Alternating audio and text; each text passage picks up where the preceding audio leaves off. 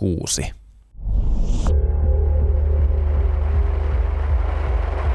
Ford odotti havumetsän ääressä aurauskaluston ja tallin luona, minne sen kaatosateessa jätinkin. Istuttuani autossa muutaman sekunnin verran, valokeila hakeutuu ikkunan taakse. Eräs Emman kollega erikoisjoukoista on seurannut minua koiran kanssa. Tunnistan myös koiran. Koiran ilme muuttuu iloiseksi nähdessään minut. Poliisin ilme on ristiriitainen. Hän tunnistaa minut myös ja ei tiedä miten kasvonsa laittaisi. Näyttää kuitenkin merkin, jotta vainu oli väärä. Voiko silti koiraa syyttää tarkkakuonoisuudestaan? Olinhan se, joka tuli paikalle luvatta. Kojelaudan kello on minuutin yli puoli yhdentoista. Termospullo on pitänyt kahvin kuumana. Taukopaikalta ostamani lehti peittää kojelaudan. KRPn tutkija Asko Vuorijalava arvostetusta ammattilaisesta mustaksi lampaksi yhdessä illassa. Kahdeksan palstainen juttu perkaa kuvien kanssa rikollisjärjestön tutkintahistorian ja ne sadat tuhannet markat, joita siihen on käytetty – ilmeisesti ilman selkeää tulosta. Olen median, poliisin sekä kansan silmissä laiminlyönyt viattomien sivullisten turvallisuuden, minkä lisäksi päästin kaapparin pakoon. Sen ohella olen kuulemma kadonnut. Se perustellaan sillä, että lehdistö ei ole saanut minua kiinni vuorokauteen työ- tai kotinumerosta. Ja poliisista vastataan minun olevan lomautettuna – Kaappausteeman jälkeen lehden loppupuolisko on jäänyt kaikelle muulle. Politiikkaa, viihdettä, kulttuuria ja urheilua samalla ilmeellä kuin ennenkin. Turussa viimeisiä vetävä raitioliikenne, Nixon ja Vietnam, Saksan olympialaiset ja Lasse Vireen, ennätyssato puolukoita. Polar Voyage käytti mainontaa valtavasti rahaa – Viimeisestä sivusta puolet täyttää lentoyhtiön mainos. Reitit on punottu karttapallon pintaan. Yhtiö korostaa sekä TV-mainoksessa että myös paperiversiossa lentoja pohjoisen kautta. Moni niistä lähtee suoraan Helsingistä pitkin Eurooppaa, mutta suurin osa kulkee joko suoraan Ivalosta tai sen kautta. Ivalo. Wright mainitsi sen myös TV-mainoksessa. Syy välilaskulle siellä saattoi olla markkinarako Lappiturismissa. Toinen syy, lyhyempi matka yhdellä tankella Pohjoisnavan yli Amerikkaan. Kolmas syy saattoi olla jotain, josta on vaiettu tahallaan.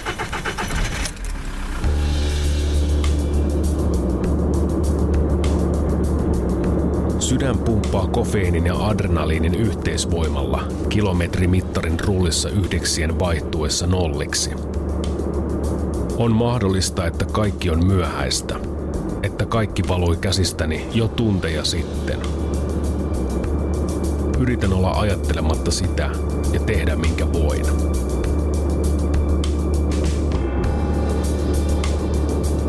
Ivalo 10 lentoasema seuraavasta vasemmalle. Tie lentokentälle on valoton.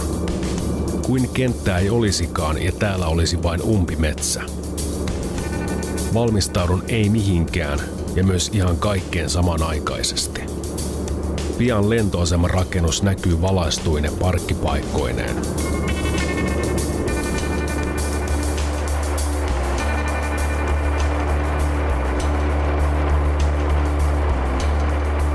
Auto jää kauemmas pimeän tien varteen. Vilkaisen taskulapun valossa lentoyhtiön mainosta vielä kerran. Täällä sen on oltava. Vastaus. Lasken lehden. Vilkaisen metsään. Taas lentoasemaa. Taustapeiliä. Auton takaosassa on joku ihminen – liian myöhäistä esittää, etten huomannut.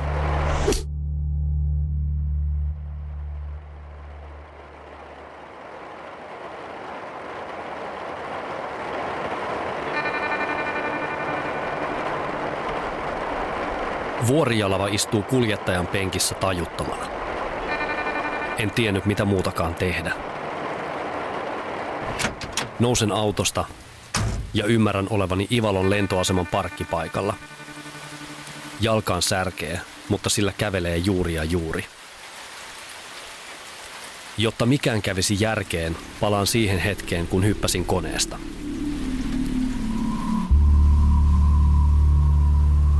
Aloin viimein erottaa yläilmoista metsä- ja peltotilkkuja. Kaikki tapahtui nopeasti ja yritin ottaa niityn pohjan kävelykengilläni vastaan. Sekä varusteeni että tekniikkani oli kuitenkin lajin suhteen pahasti puutteellinen.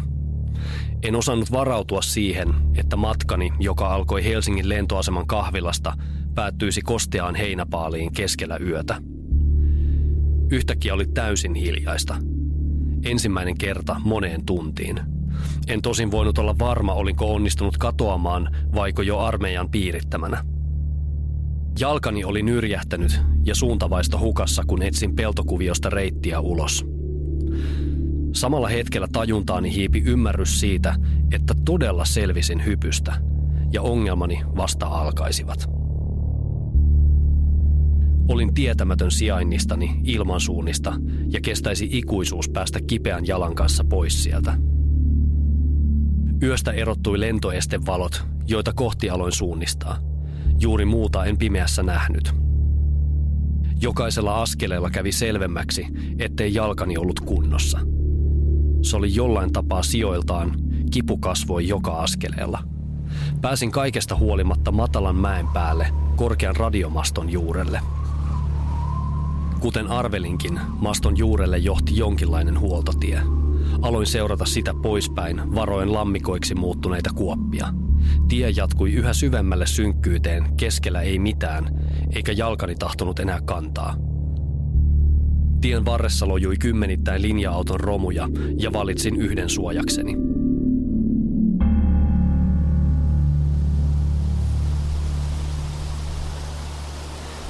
Heräsin kirkkaassa päivänvalossa ruosteisesta bussin romusta.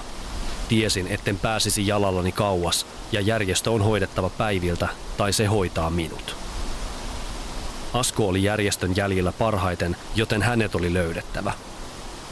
Lisäksi jollainhan sieltä oli päästävä pois. Palasin radiomaston juurelle. Kiipesin tikkaita niin korkealle kuin jalalleni pystyin ja sidoin avatun laskuvarjon teräsrakenteisiin. Tiesin, että lähialueita etsitään jo valmiiksi, joten ei menisi kauaa, kun varjo kiinnittäisi poliisin ja armeijan huomion.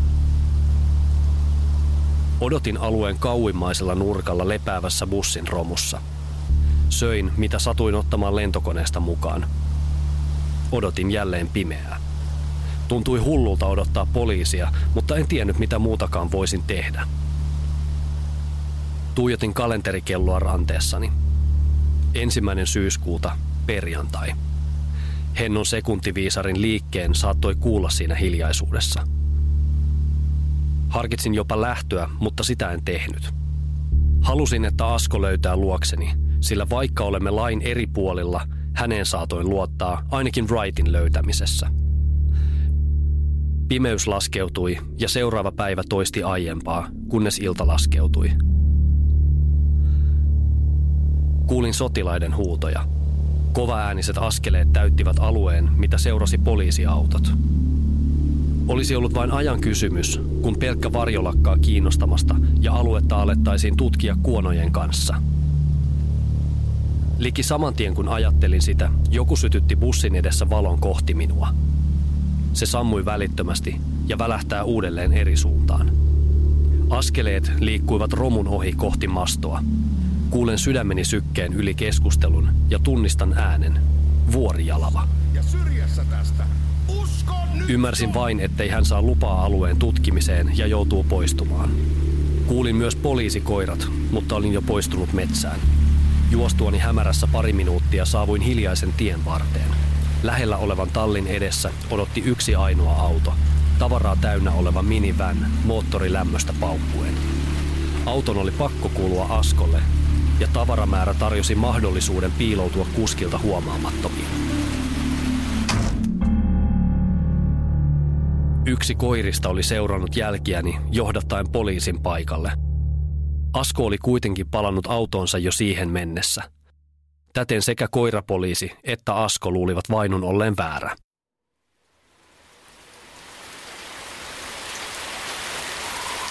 Tässä kohtaa löydän itseni alkupisteestä lentoaseman ovien edestä, tosin yöllä ja Ivalosta. En tiedä kauanko Askon tajuttomuus kestää, mutta aion ottaa selvää, mitä hän etsi täältä. Kierrän lentoasemaa. Kuolleen hiljaista. Aulassa lasin takana on valo, mutta suurin osa rakennuksesta on pimeänä. Sen sijaan aseman toisella puolella liikennealueen laidalla hämöttää valaistuhalli sekä varastoja, lentonestetankki ja muuta kenttähenkilökunnan tarpeistoa. Löydän itseni huoltorakennuksen takaovelta. Lukitsemattomasta ovesta on pääsy kirkkaasti valaistuun varastohalliin. Teräsritillä toisensa yllä kannattelee painavia paketteja usealla tasolla, hylly toisensa perään. Polar Voyage. Takaseinällä oleva lentoyhtiön logo osuu välittömästi silmiini – alla työntekijöiden vuorolistoja sekä pöydällä kahvinkeitin, joka on pesty viimeksi luultavasti 50-luvulla. Keitin porisee pannun täyttyessä. Tunnen aavemaisen läsnäolon. Kummankin käden ote koltista tiukentuu. Se osoittaa ladattuna ja varmistamattomana alaviistoon edetessäni oven raosta seuraavaan, liki täysin samanlaiseen tilaan. Hyllyjen väli toisensa jälkeen osoittautuu hiljaiseksi – Seuraava huone muistuttaa enemmän suurta verstasta. Öljyinen lattia, paljon työkaluja sekä korkeita häkkikärryjä, joiden sisältö on pakattu ja peitetty hyvin. Seinäpapereilla suuria teknisiä läpileikkauksia DC-9 ja 10 eri malleista ja ennen kaikkea niiden eri osioihin jaetut ruumat. Siivouskomero on auki, tai siivouskomerolta se näyttää päällepäin – Komeron betonilattiassa on kuitenkin tavarahissin mentävä, varoitusteipillä kehystetty aukko. Kuilun seinämään puultatut tikkaat laskeutuvat noin kuusi metriä. Laskeudun tikkaat ja kävelen huoneessa, joka on itsessään suuri vastaus. Tähän olen siis syyllinen. Rynnäkkökivääreitä, sinkoja, räjähteitä, kemikaaleja – outoa elektroniikkaa.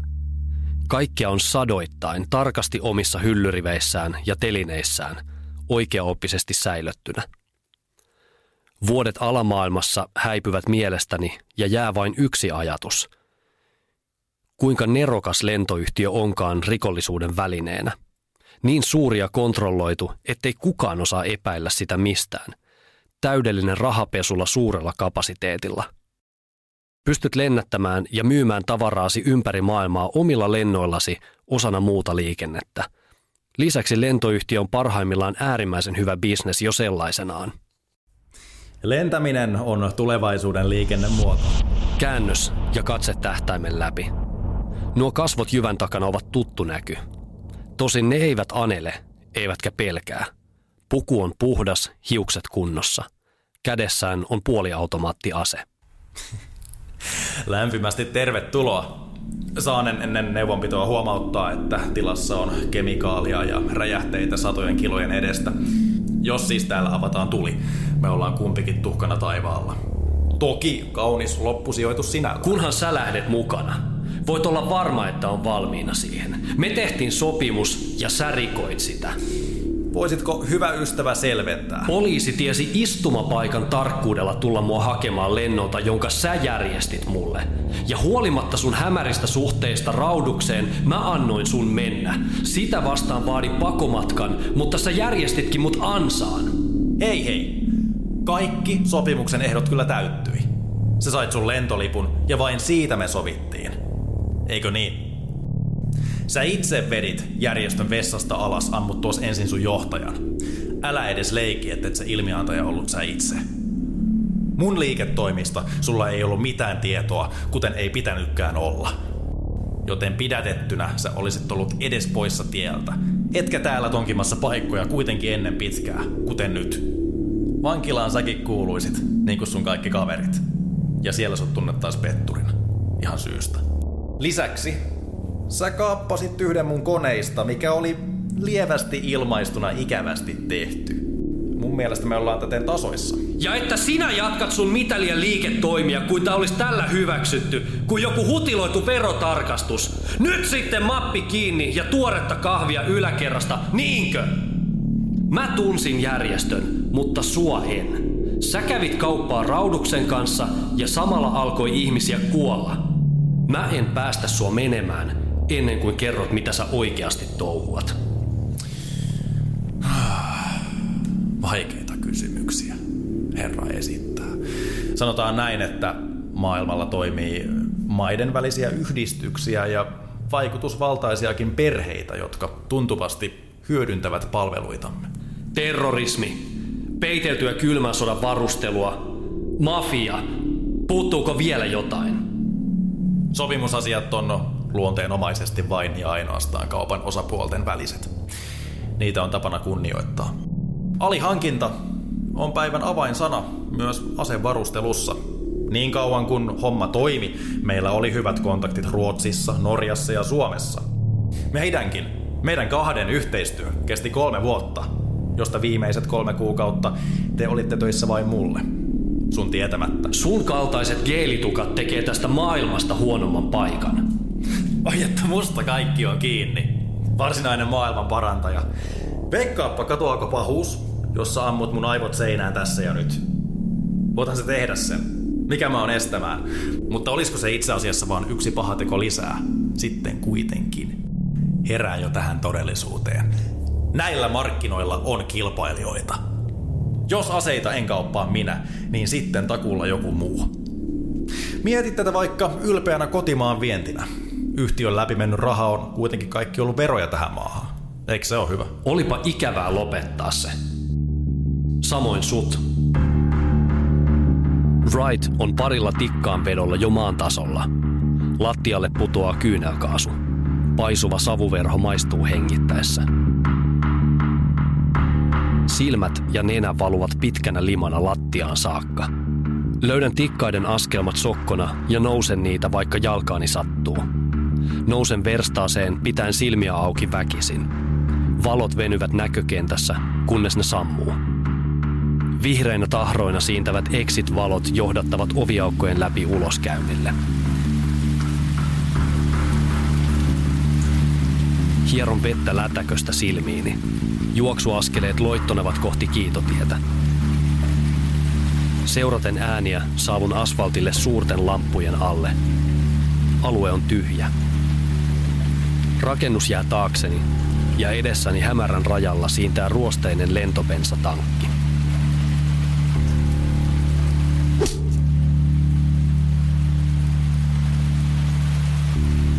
Pudottuani maahan silmieni eteen kävelee saappaat, joiden pukiaa jahtasin. Lyömäaseena käytetty metalliputki lentää kauas. Käännän päätä aseen piippuun.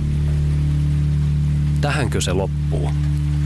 Pahat tekoni ja hyvät loppuelämän aikeeni. Öiseen Ivaloon, telotettuna lentoaseman asfaltille. Kurottaessani kohti kolttia, Wright tarttuu siihen ja heittää sen kohti metsää. Aseensa piippu pysyy otsassani. On kyllä turhan helppoa ampua sut tähän, mutta en hienompaakaan viitsi järjestää. Mitä sä tästä hyödyt? Mitä mä tässä menetän on oikea kysymys. Sulla itsellä on kanttia tulla tänne kaiken sekoilun jälkeen. Ja mun pitäisi vaan antaa sut olla. Mieti mitä sä oot mennyt tekemään. Koko saatana järjestö. Sitäkin paitsi, nyt sä tiedät aivan liikaa jo asioista. Wright vapauttaa kätensä puoliautomaatista. Taskusta nousee peltirasia ja sytytin. Liekki sikarin alla valaisee kasvoja lämpimästi. Paksu savu nousee ulos hengityksellä. Kaikkialle särkee ja näkökenttäni tuntuu loittonevan.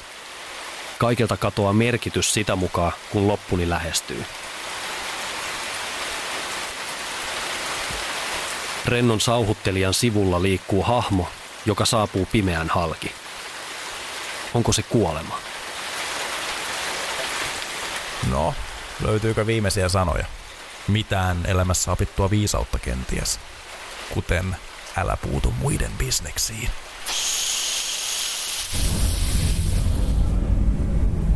Wrightin yläruumis leimahtaa liekkeihin. Tulipatsas valaisee askon, joka seisoo taaempana bensaletku kädessään. Wright, joka palaa luihin asti, juoksee ja törmää polttoainesäiliön kylkeen. Palava ruumis kaatuu säiliön juurelle. Vedän itseäni sentti kerrallaan kauemmas, kun polttoainepalo tummentaa säiliötä vain parinkymmenen metrin päässä – vain muutama lyhyt sekunti ja kyljessä lukeva lentopolttoneste varoituksineen peittyy säiliön muuttuessa yön mustaksi.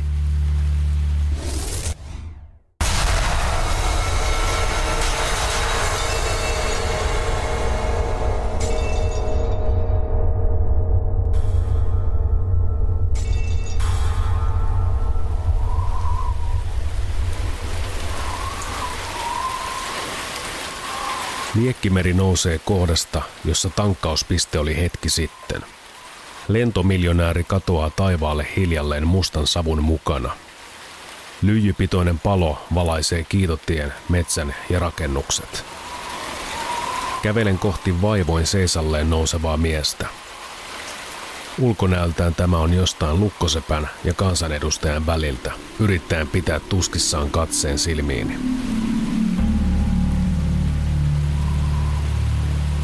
Heitä tupakka. Täällä on tupakointi ehdottomasti kielletty. On tässä ilmailulakia venytelty isomminkin. Sitä paitsi pörssiyhtiön johtaja irrotti lähtiessään kieltotarrat. Totta, mutta valitettavasti en tupakoi enää. Amerikkalaisessa elokuvassa meillä olisi molemmilla nyt aseet, joilla osoitettaisiin toisiamme. Mun oma halus vielä lennolle, mutta missä sun on? Mitä mä semmosella, kun ei ole lupaa kantaa? Saati tappaa. Poliisit on pian täällä, joten sun on syytä kadota. Kuten myöskin mun. Katso sun hansikaslokeroon, Asko. Mies kääntyy ja kävelee. Horjahtaa joka toisella askeleella ja korjaa taas reittiään. Pitkä varjo laostaa bensanpalon luoman välkkeen halki – kunnes katoaa kentän pimeyteen.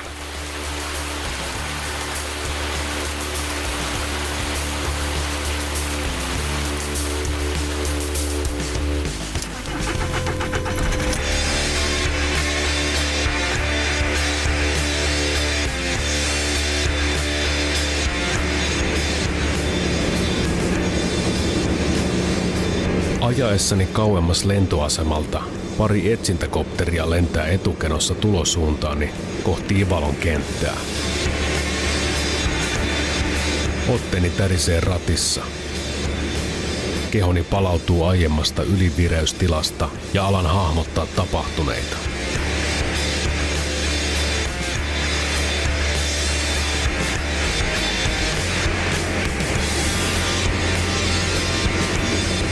Pitäessäni autoa kaistaviivojen välissä kaivan hansikaslokeroa. Himmeästä valosta osuu käteeni lasinen painava esine ja tuon sen silmieni eteen.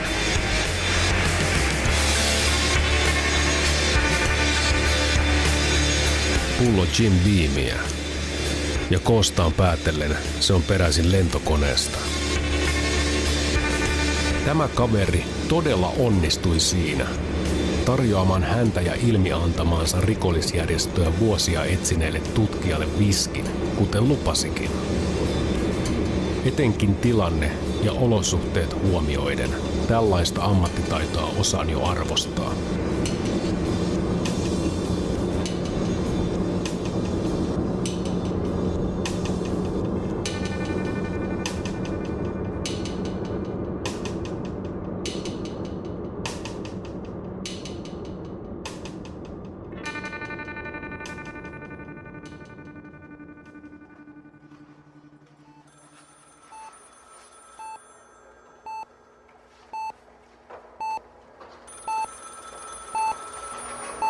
Kaappauksesta on yli viikko ja tämä on toinen päivä jälleen tajuissani.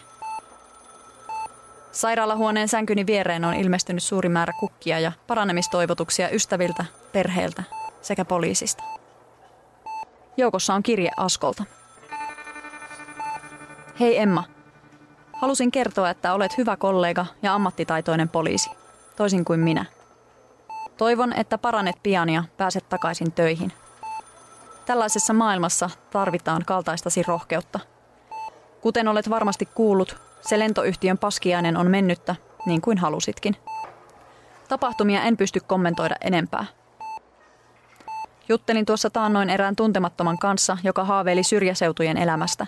Mökki metsässä tai sen sellaista, jotta ehtisi ajatella asioita läpi rauhassa. Tuli olo, että tarvitsen samaa itsekin. Täällä saan viimein perspektiiviä absurdiin elämääni. Kaikkea hyvää sinne etelään. Kirjoitusta seuraa nimikirjaimet AV ja kuoressa norjalainen postimerkki.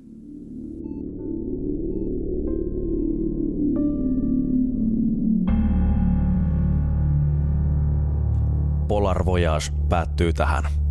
Käsikirjoitus, ohjaus, leikkaus, miksaus ja musiikki. Akseli Kuhalampi. Kaappari Lauri Domnik. Asko Eetu Laukkanen. Emma Elsa Kalervo. Järvelä Jere Jete Ollinen. Median edustaja Reija Saarinen. Lentokapteeni Jani Rajalin. Lentoemäntä Nea Kärkkäinen. Lennonjohtaja Samuel Nyyman. Wright Akseli Kuhalampi. Suuri kiitos myötävaikuttaneille, erityisesti Tipille eli Kirsi Takalalle, joka jaksoi paitsi oikolukea tekstiäni, myös uskoi loppuun asti tämän äänithrilleriprojektini valmistuvan joskus.